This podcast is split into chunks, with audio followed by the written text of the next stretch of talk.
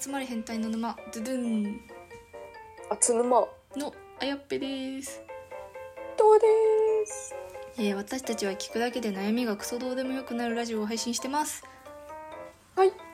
今回は合コンで女子が笑ってくれる鉄板の自虐ネタ級パターンについて議論していきたいと思います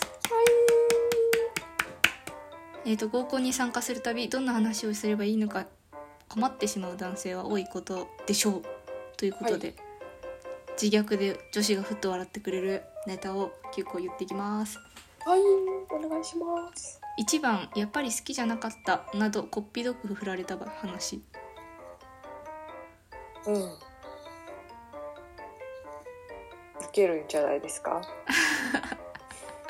あの5段階で評価していきますか受け度ああまあ4ぐらいで受けるんじゃないでしょうかなかなか良かったっていうなんか聞いたことない恋愛話とかは多分女子好きなので まあ恋愛話そう受けると思うとりあえずはとりあえずはいいと思いますはい2番目モンスター女子のストレスでハゲたなど薄毛の原因を探る話それも結構4ぐらいでいいんじゃないですかあいいですねはい確かにハゲって自分で言ってくれると楽ですけどなかなか言わないと女子はなんかずっと多分頭見てますよねそうですねチラッチラってちょっと見ちゃうんで ハゲは結構受けると思いますいいと思います3番目電車を寝過ごして〇〇まで行ったなどお酒の失敗話うーんあーこれねこれ聞き飽きたよね思んないですよねうんこれよくこれ反しよく出過ぎだよこれなんか特におっさんやりがちな普や通りがにちだよねこれ既婚者がしてると奥さんかわいそうしかいう感想が出てこない本当になんかなんでしょうね失禁しちゃったとかそういう話聞いても別に引いて終わりますもんねなんか「よかったこいつ旦那じゃなくて」っていうなんかあのマイナスマイナスポイントしか浮かんでないのであの男性諸君はこの話女性の前でやんないように気をつけてくださいちょっと星1ということではい星1ではいえっと4番目一度しか女子と話さなかったなどイケてない学生時代の話、まあ急にこんなん喋られたらちょっとは笑うかもしれないですねあそうなんだって感じかも確かにみたいな確かにって言っちゃうかもその返しで多分みんな笑いますよ そうですね星2.5ということではい5番目出汁の存在を知らなかったなど料理下手ゆえのあるある話全然これつまんない全然つまんない純粋に料理の話あっそうみたいな感じだよねなんかマウント先輩に差しすせそでめちゃめちゃマウント取られた記憶しかないですあしかも知らないってイいうージイージーもそれ加わってたでしょあそうみたいな感じだったあれも結構後まで引いてこなかったっけあれなんか1週間後とかあ 確れ知ら認ないのは本当ビビったみたいなあそうみたいな次の話題行こうみたいな感じだったもんね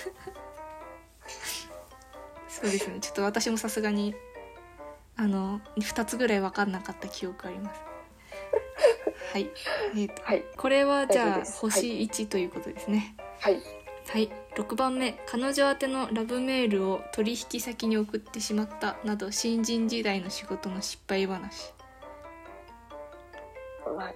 すごい意外性あるけどちょっと引いちゃうかもしれないという意味です3かなちょっとバカなおバカなんだろうなっていうことが分かるっていうメメリットは享受できる点でいいんじゃないでしょうかそうですね3ですね危険危険なので、はい、 7番目こんなチンプランを企画してしまったなど不慣れなデート話うーんいいんじゃないですか普通にでも3.5ぐらいかなあいいですね絶妙なな内容次第って感じですねうんうん話し方によってはめちゃめちゃ面白くなりそうですけど確かに東京タワー行ったら入れなかったんだよねぐらいのなんか「はみたいな話だったらちょっと笑ってく一れにないなかるも、ね一 に確かにそうかこれ中身によりますねはい、えっと8番「ティッシュを食べようと思った」など激しい貧乏話まあ意外性があっていいんじゃないでしょうかそうですね本当かどうか知らんけどってなっちゃうけど星、はい星 3, 3か4ぐらいそうですねですね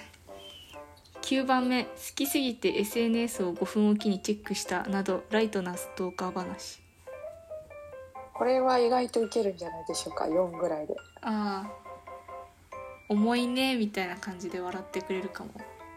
なんかそれかえー、キモいぐらいで盛り上がるんじゃない ですかねそういう感じでえっ、と10代から20代の独身女性500名に聞いたアンケートを参考にしたそうですがおおーこれらを上手に話せばきっと女子のツボはゲットできると思うんで確かにまあちょっといくつか惹かれない惹かれそうなのあったけ どそこはちゃんと見極めてはい話していただければ大丈夫なんじゃないでしょうかはいいいと思いますはいということで今回は合コンで女子が笑ってくれる鉄板の自虐ネタ9パターンについておっさん女子2人で議論していきました、はーいこれからもどんどん議論していきますのでフォローや質問お待ちしてます